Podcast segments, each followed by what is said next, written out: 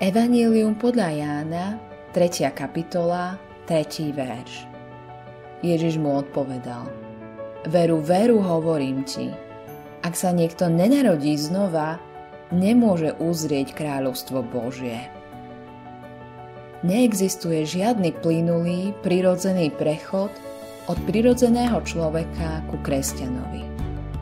Môže sa to stať len novým narodením.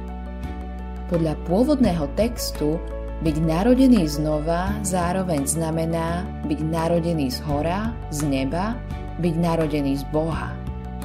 Čo sa narodilo z tela je telo a čo sa narodilo z ducha je duch, hovorí pán Ježiš. Prirodzený človek sa môže prispôsobovať Božím prikázaniam, požiadavkám a žiť podľa toho, čo sa týka kresťana. Týmto spôsobom sa bude vo svojom každodennom živote podobať kresťanovi a mnoho ľudí ho za kresťana určite aj začne považovať.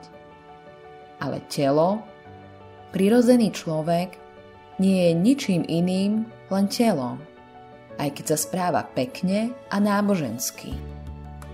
Keď človek vycvičí opicu, aby sa správala ako človek, oblečí ju do ľudských šiat, posadí ju za stôl a nechá ju jesť staniera nožom a vidličkou, ani tak sa opica nestane človekom tým, že sa správa ako človek.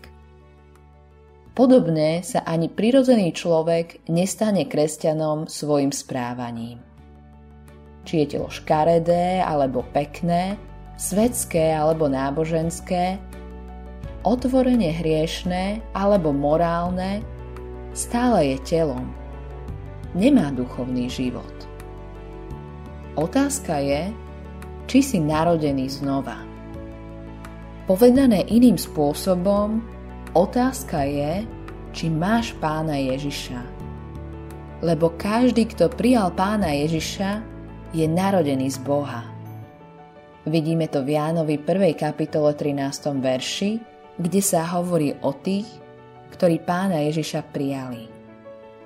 Ktorí boli splodení nie z krvi, ani z telesnej žiadosti, ani z vôle muža, ale z Boha. Kto má syna, má život. Kto nemá syna Božieho, nemá života. 1. list Jána, 5. kapitola, 12. verš. Autorom tohto zamyslenia je Eivin Andersen.